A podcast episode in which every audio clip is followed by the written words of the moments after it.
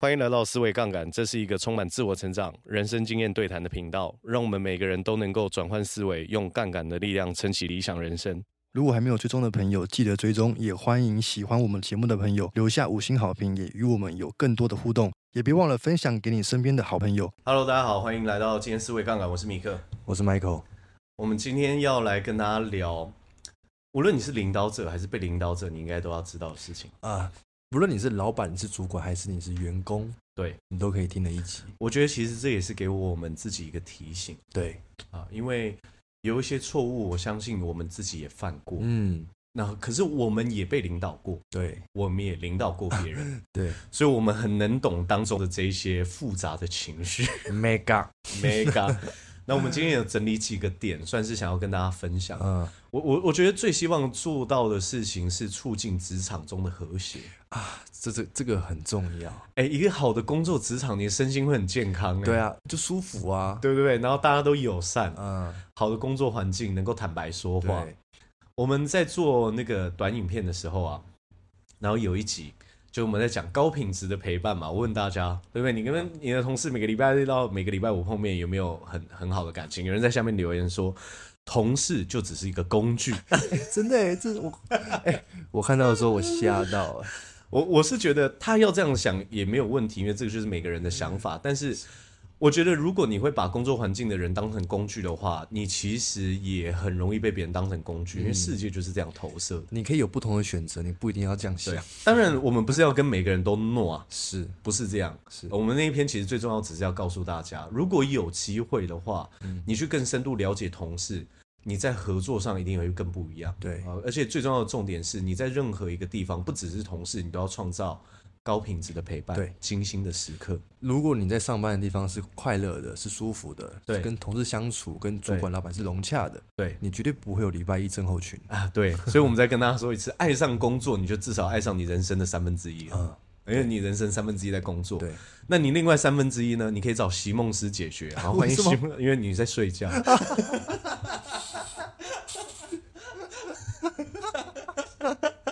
欢迎席梦思。 欢迎席梦思，我们的信箱在我们的资讯栏位里面。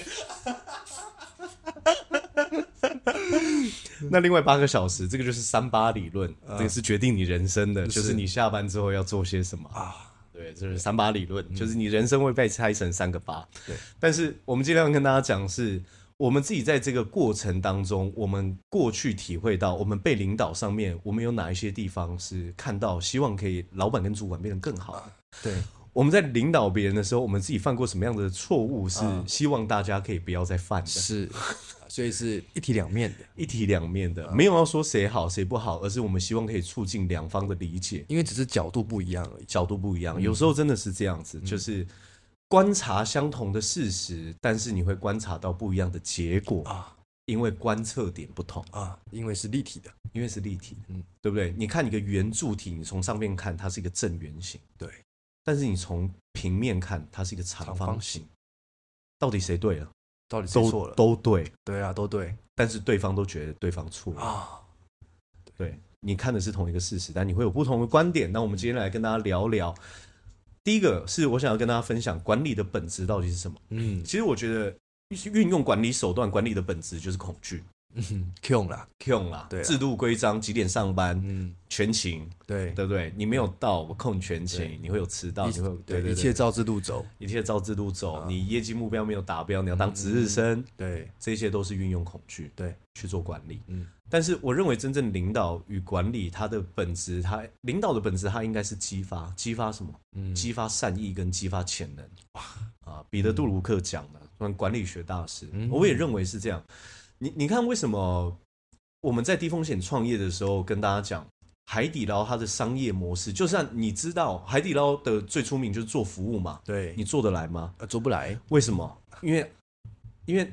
海底捞你不知道它怎么激发善意的啊、嗯，他他有员工宿舍，然后他员工宿舍是有人帮他打扫，然后你离开一间店，如果你是主管，他可能会送你一间店，哇，最大程度激发你的善意。是，这个不一定是每个人都学得来的格局，啊嗯他在激发潜能，他在激发善意，嗯，所以这个就是我们讲，如果真的要去把领导做好的话，你应该要去激发大家的善意，而且你也要激发别人的本的潜能是啊，这很重要。这跟我们待会谈的全部都是有关系，只是我们会嗯围绕这个主轴讲。 OK，所以我们要开始讲，我们在整个职场上最常遇到很多人会说：“哎、我的主管怎么样怎么 样？”问题有哪一些呢？我们先来跟大家讲，第一个叫做他会把功劳揽在自己的身上，把过错推在别人身上。功劳都是我的，错都是我底下的员工的。哎、这不只是发生在职场哦，如果你是在学校做研究，有没有可能教授把你的成果拿走，对不 啊对？对对对对，他也出会包都是你的，呃，对吧？对这个这个是很容易让别人觉得很心碎的一件事是情。我觉得主管有的时候或许不是故意这样做，因为他是会觉得他自己啊领导有方，啊、确实是，确实所是，以这都是我的功劳。对。但其实他不一定要这样讲，对不对？对，啊因为我觉得这个是要看长期结果。嗯，比如说这个功劳我真的揽下了，我把这个过错推出去了，对，你短期内会看到很好的效果，嗯你会被提拔嘛，你会被加薪啊。对，但是人生最长期的一个累积叫做信用啊。对啊，对，以后有好名声可以打听吗？没有，这个是很常会产生的误区。 你不要看他现在高高在上，是爬着我们上去的。所以我自己个人形象的做法是什么？其实只要在团队上面运作有疏漏的地方，我觉得我一定有其中的问题跟责任要承担， 是，因为这个代表什么？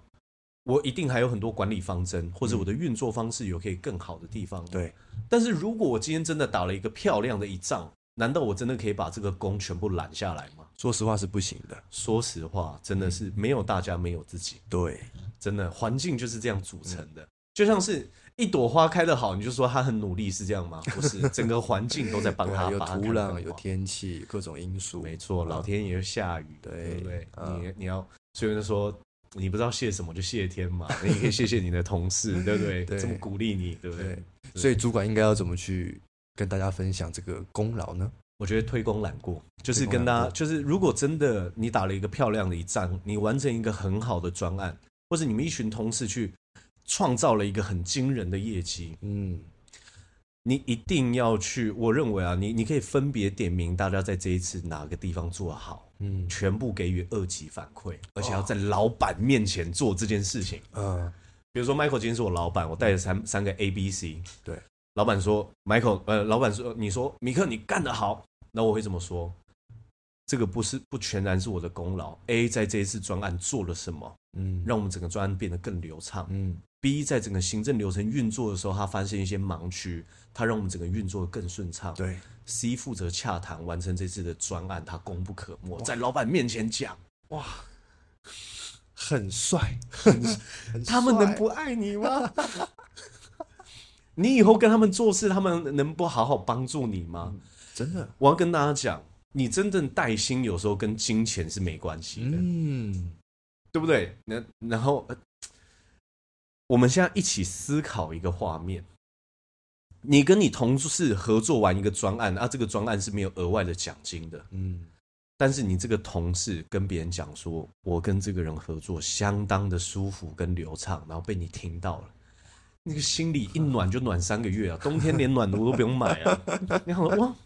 原来我这么棒，我都不知道呢。 嗯对，这是一个非常好的一个循环。 正向的循环，练习看到别人的优点，嗯啊这很重要。真的然后，如果是有过错呢？如果是我，啊我带的专案有过错，那我一定有疏漏的地方，对，我会去做调整。嗯，他们是负责一起执行这个想法，那我嗯们这个我会负责调整。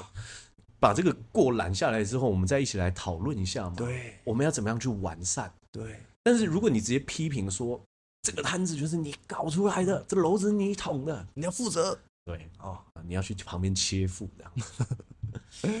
那那大家会很难做事啊。是，对啊，是，因为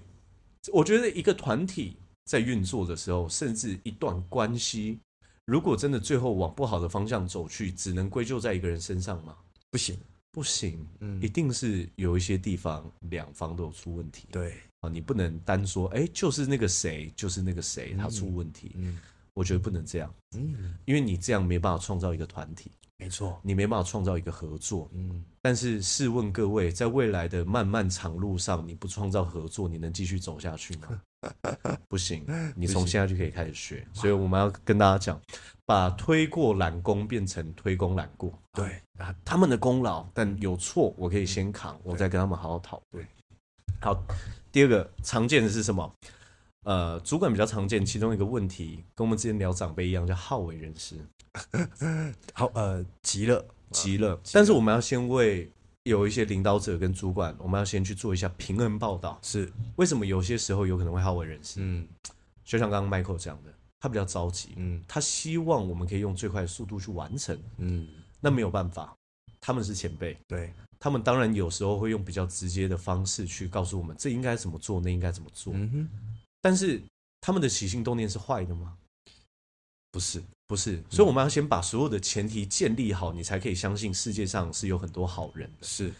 当一个人比较着急，当一个人很想要当老师的时候，他真的只是为了自己的面子跟荣誉吗？有的时候不是，对，有的时候他是为了追求事情的效率跟圆满，对，所以他会比较着急的把这些答案说出来，甚至教育你。对，所以我为什么希望大家在进行任何一次沟通的时候，你要都要先把前提性说清楚。嗯，我我无论是别人找我开会，或者我找我老板开会，我都会先讲讲好前提。我们今天要讨论的任何事情，一切都是以我们两个人都认为我们希望这个专案或者这个公司变得更好嗯去讨论的。所以我们的意见跟做法有不同的地方，但是我们的想法是相同的，对所以我们才会有讨论空间。是，所以，但是如果你真的进入好为人师的状态，是不是真的有可能别人比较听不下去？是，呃，也不要习惯自己什么都好为人师，嗯嗯，有时候会进入一种又是自私的诅咒，又是知识的诅对啊咒，，又是自私的诅咒我跟你讲，世界上其实不缺好答案，啊，缺好问题。是，所以，如果真的有人在问你问题的时候，我真的很鼓励大家去多练习提问模型。嗯嗯，回去 G R O W 再多听几遍，嗯，好好知道怎么样可以透过提问给予别人最大的启发。因为你看哦，一个同事来问我问题，我跟你赌，八成他心里面一定有答案，八成。呃，好，但第有第二个情况，他没有答案，对，但是问题来了，是他来问我问题的，请问到底是谁要来解决这个问题？他他现在没有答案，他至少可以想出方案吧，是，对吧？啊你不能连想都不想啊！你不能就是说，哇，我这个大脑，我就是不想要让神经连接起来，对吧？我就是不想要运作，呃，不行。不行，我要跟大家讲，不要逃避思考，嗯，思考当然很痛苦，当然啊啦、因为你大脑体积那么小，耗能这么多，你当然会不想思考，这是人类的本能。对，那大脑是拿来生存，又不是拿来成功的。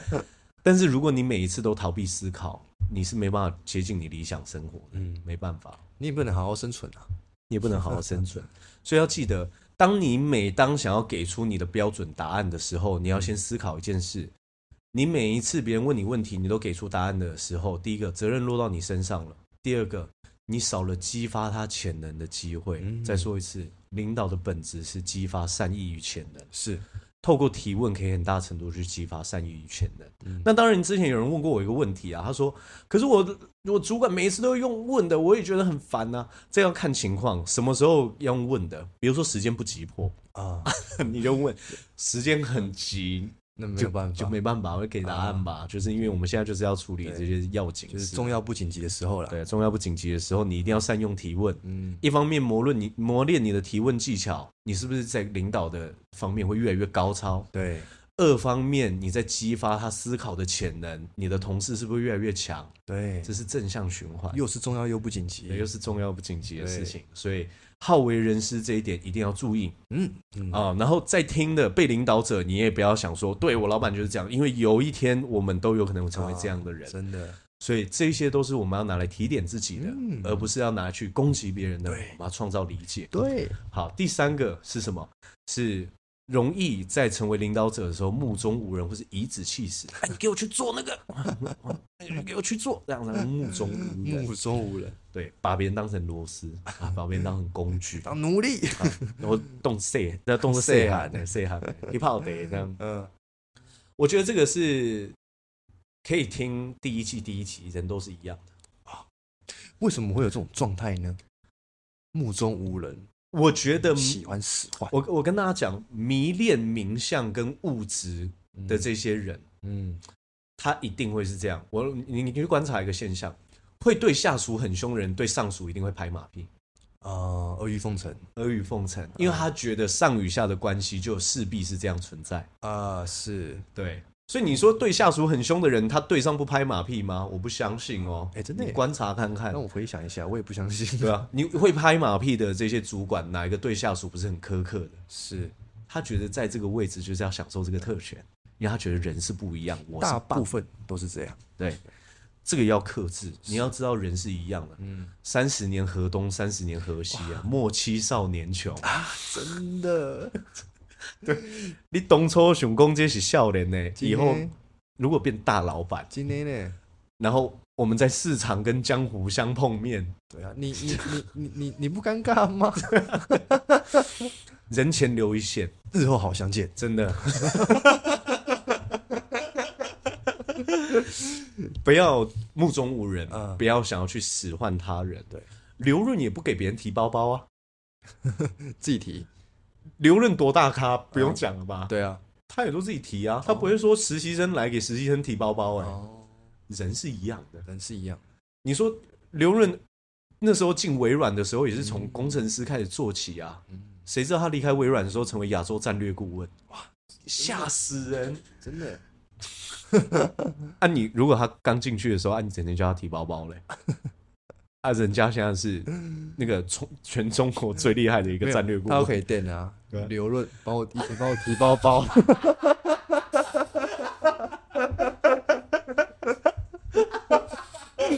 我跟你讲 啊，大家现在都叫润总，之前是帮我提供自包的啊，结果现在混的比刘润差，这样。对所以我要跟大家讲，就是为什么大家都说莫欺少年穷， 对，人的潜力是无限的。嗯再跟大家说一次，乔安沟通视窗里面的潜力象限，你永远要把潜力象限视为最大的象限是，嗯因为人的潜力是挖掘不完的。所以不要觉得这个人今天怎么样你就欺负他，对，因为人是会成长，对人是会改变的。不管你是主管的角色，包含对如假设你是员工同事，你也对不可以去目中无人，对对对对对对对，你 那不行也不行哦有没有想说哦，我就是比较资深，虽然我挂的都是专员，对但这个是菜鸟专 员。我欺负他啊，对对对，对一样不行，一样啊，不我行。就是学长这样子。 学长学弟制到底有没有在这个社会必要存在的必要？这呃没有探讨过，没有探讨过，我也不知道。但是我是觉得好像没有什么必要，大家都是人嘛，经验分享，快快乐乐，啊真的耶环境融洽，好好相处不好吗？对啊，大家 chill 一点， 对，不要那么紧 张。嗯好，这是第三个，第四个是什么？知识的诅咒。我觉得，我觉得我最常犯的就是这个问题，嗯，我也必须要跟大家坦诚。这不是应该就要知道吗？对啊这个不是基础知识呃，吗？对啊，这不是很基本吗？嗯没有，啊，没有，没有，你跟别人讲很多东西，当你觉得很基本的时候，别人可能觉得这根本不基本。对，比如说，像我很喜欢的一个那个那个曲线，它有那个开悟之坡嘛，达克效应，嗯，就是你刚开始的时候，你会水很很满，因为你知道一点点，对你水就会很满。但是你知道很多的时候，你反而信心会开始下降。原来我还不知道这么多，啊，然后你知道越多之后，你信心就开始上升，然后这个叫达克效应嘛。那、啊嗯你也不是跟每个人说达克效应，他就理解啦。哦，什么是达克效应？那、你不就最后这样讲，就变成自己讲自己嗯的，自己讲自己爽，自己讲自己爽。尤其你是主管的时候，别人敢打断你讲话吗？不敢，不敢，那、怎么办？哦然然后后就装懂啊，真的真的，so t h a s 然后你啊又以为嗯你讲的很 好，对对对， 我真是一个英明神武的人。很多时候不是，对，不 是很多时候不是。嗯啊，我觉得公众谈话很多时候这个时候没有办法避免啊，因为每个人知识储备量不同。对，但是，一对一谈话的时候，你一定要避免自己掉入知识的诅咒里面。我要在我要怎么在一对一谈话的时候，让自己最有效率的降低掉入这样子的诅咒里面要提问，要知道他的前知识在哪。啊？多提问，对，多提问。嗯、呃，一个好的讲者，他上台之前一定会去了解一个问题：嗯，今天在听的人程度到哪？哦，啊，他们到底想要听什么？是他们提出来的疑问是什么？嗯你光了解这些，你就大概知道他们的程程度在哪边，对你可以从哪个角度切，嗯，或者是说你在演讲的过程，我之前就常常这样子啊，我在演讲的过程，我我我就很容易看到有人一脸懵了，啊，我就知道速度要放慢，我要对把有一些地方重讲一次啊，或者是在一啊，我我常有这种经验哦，我在讲讲座的时候讲一讲，嗯，一开始有些人是眉头很皱的，对然后你讲到中间，慢慢慢慢慢慢讲到后面的时候，他眉头打开了，啊他眼睛放亮了，对他在听你讲话了，对你就知道中了，对舒展开了。 舒展开了，所以我觉得避免知识诅咒最好的方式，无论你是我觉得一对多，虽然有时候你还是会掉入这个陷阱里面，但你还是要尽其所能去避免这件事情发生。是因为你在讲话的时候，如果尤其是公众演讲，你就是要让大家爬认知阶梯嘛，啊一层一层走到你想要给他的最终的知识的总和，对，那你就是一层一层爬嘛。嗯他连第一层都站不上去，你觉得他拿得到你最后那个大宝库吗？拿不到，拿不到啊、所以你要去确认他们的知识点到哪里啊，你才可以避免知识的诅咒你。不能怪他第一层怎么那么那么笨，都爬不上来，不是你对没有给好阶梯，对你没有给好阶梯对，反求诸己。反求诸己，所以，我们今天听再说一次，听这个节目不是为了要攻击任何人，而是我们要都去反思我自己有没有可以更进步的地方。我主管跟我讲这么多事多东西都听不懂的时候，我有没有这个求知欲去把它听懂？是你知道我其中一个会念书的契机是什么吗？会阅读。不不知道，我去越南实习的时候，然后我老板他之前是亨氏番茄酱的副总，嗯在在那个中国区吧，很大咖的人。啊，很是番茄，我跟他在，我跟他在一起工作的时候，他就常跟我谈，他就说：“哎、你有没有看过战略管理？啊，你有没有看过什么什么？你有没有看过什么什么什么？你有没有看过什么什么什么？”我都没有。然后他就用一个就是我要怎么跟你沟通的那个很困扰的表情说：“米克，多看点书吧。”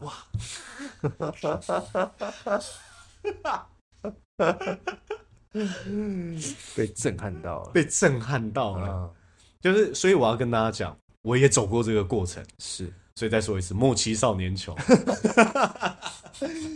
三十年河东，三十年河西，人人是会改变的。真的对，嗯所以两方面，一方面是，如果你常常觉得你身为领导者，你在跟别人沟通的时候，别人常常一脸懵的时候，你不要想说啊，这个人真是没办法带啦，菜鸡啦，啊，救不起来了。你要去想，我要怎么样给他爬好认知阶梯哇。那如果你是一个常常听不懂的人，你不要想说啊，老板妈天天不说人话，妈到底在做什么东西？嗯你要去想，我到底要从哪个角度精进自己，才可以跟这群对精英一起工作？对两边都各自改进自己该改善的地方，，对就会有共鸣了，对，对啊反求诸己，嗯反求诸己很重要。最后一个是什么？叫做公私不分。哇，那这是不是没救 了？嗯公私不分，我觉得这个是比较严重的状态。呃，因为有些人会变成这个状况，就是其实其实公司的某些人也没有做错做错什么事情，但他就是自己看他不爽，啊对，这个很无解。对，这很无解。然后因为自己的视角不开心，就一直不断的找对方的麻烦对。啊，这个怎么办？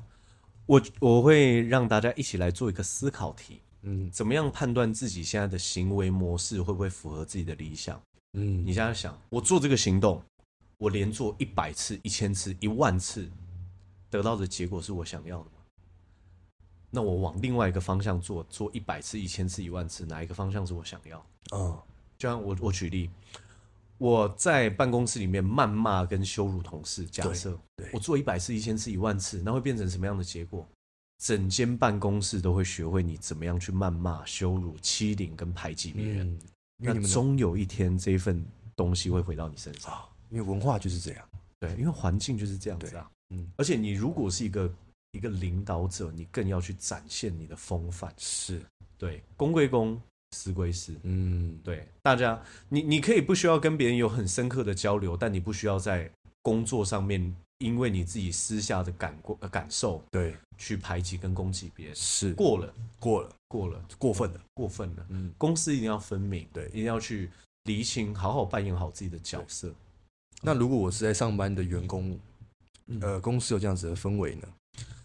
我公司如果有这样子的氛围，有几种方方式，有可能是我会采取的行动啊，啊，马上离开， 马上离开一定是其中一点。 你你永远没有办法想象环境到底对一个人产生多大的影响。是啊，你你去听《看不见的影响力》你去看一下约纳伯格的书，你就会知道，人到底在社会影响力当中被影响的程度，永远超出你的想象。环境是很重要的。对李李笑来在这个《七年就是一辈子》里面有一个章节就在写反向塑造，就是环境。所以环境当然是一个点啊，因为你是一个生命体，生命体势必在一个环境里面成长。对，人在关系当中建立自己的性格，人在关系当中改变自己的性格，人也在关系当中疗愈自己的性格。嗯，所以，关系就是环境，就代表关系嘛。对这这就是最重要的一个环节。所以离开当然是一个选择，嗯或者是更成熟的其中一个做法。比如说，你这个职业你是真的很喜欢，你也可以去做尝试。我怎么样可以说真话，也可以同时保持足够多的尊重。嗯比如说，比如说，David，我我虽然知道你可能不喜欢 Amy 这个人，嗯但是我认为就是呃，我在我在看到你这样做的时候，我其实感受会不是很舒服。我觉得嗯职场当中它应该是一个舒服的环是境，我们可以可以透过合作。一码归一码，把事情做嗯好。但是如果你觉得他真的没办法沟通的话，离开也不是一个不好的选择啊。是我要跟大家讲，我觉得我人生当中其中一个做的不够到位的一个地方，就是有些时候是不够大胆舍去一些其实不需要的东西哦，啊、取舍取舍。嗯你只要你只要没有办法舍去那一些你早就想丢掉的东西，你就永远只会让烂东西留下来而已。你想想看，有一棵树在你家花园，这棵树烂掉，你不把它砍掉，你哪来种新的花朵？嗯你的花园没有空间啊呐、你生命容量是有限的。哇，对啊，嗯，就是如果你有一些东西你舍不得丢，你真的装得进更好的东西吗？舍不得的原因是什么？啊舍不得的原因就是我们谈谈谈内耗的那一集啊。如果我舍了，我真的会得到更好的吗哦？他不相信，不相信，嗯他不，相信他可以拥有更丰盛的。他怕那边空一块对啊，这个叫什么？这个就是一鸟在手嘛，啊，对不对？十只鸟在树上面，跟一只鸟在手上面，很多人就会选一只鸟在手上面。因为在手上面，对，因为在手上面，嗯哪怕这只鸟既不是他想要猎到来吃的鸟，嗯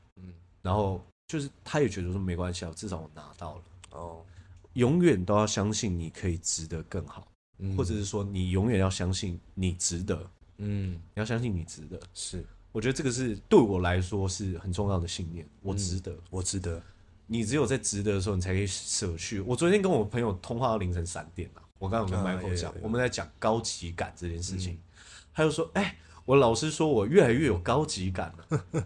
可是他最后跟我谈，我需要舍得。嗯我说：“是哦。”我说：“对，我发现高级感跟舍得有很大的关系。你要把一个照片拍得足够好看，你要知道你要留下什么，你也要知道什么东西不该出现在你的镜头框里面。”取舍，取舍，不然高级感怎么出来？你什么都想拍，你哪来的高级感？哇，真的，插花，如果你只能插，一直插，一直插，你不能修剪，你不能拿掉，嗯这花插的高级吗？插不高级。如果你素描只能拿一支笔，你没有橡皮擦，你画的好看吗？嗯取舍，取舍，呃，你一定要舍得，嗯你在人生当中才可以装进更大的丰 盛。讲的真好，我们既然聊聊这个职场环境聊到这边，但是真的是一个很大的感悟啊！哇，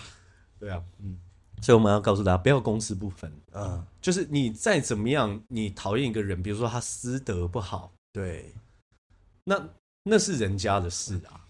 对，跟你没有关系，跟你的没有关系。或者我们讲同事 A 跟同事 B 分手，嗯，哎，老实说，感情就两个人的事，呃就对谁清楚，对啊，对谁知道？我看到这件事，我哎，关我屁事，啊，对对对对对对，关我屁事！不要不要说这个，就是我们讲有一个人他离家出嗯走，就是你没有经历过别人的痛苦，啊对，你不要去评论别人为什么做出这样的行为是，啊。他如果伤害到你，那另当别论。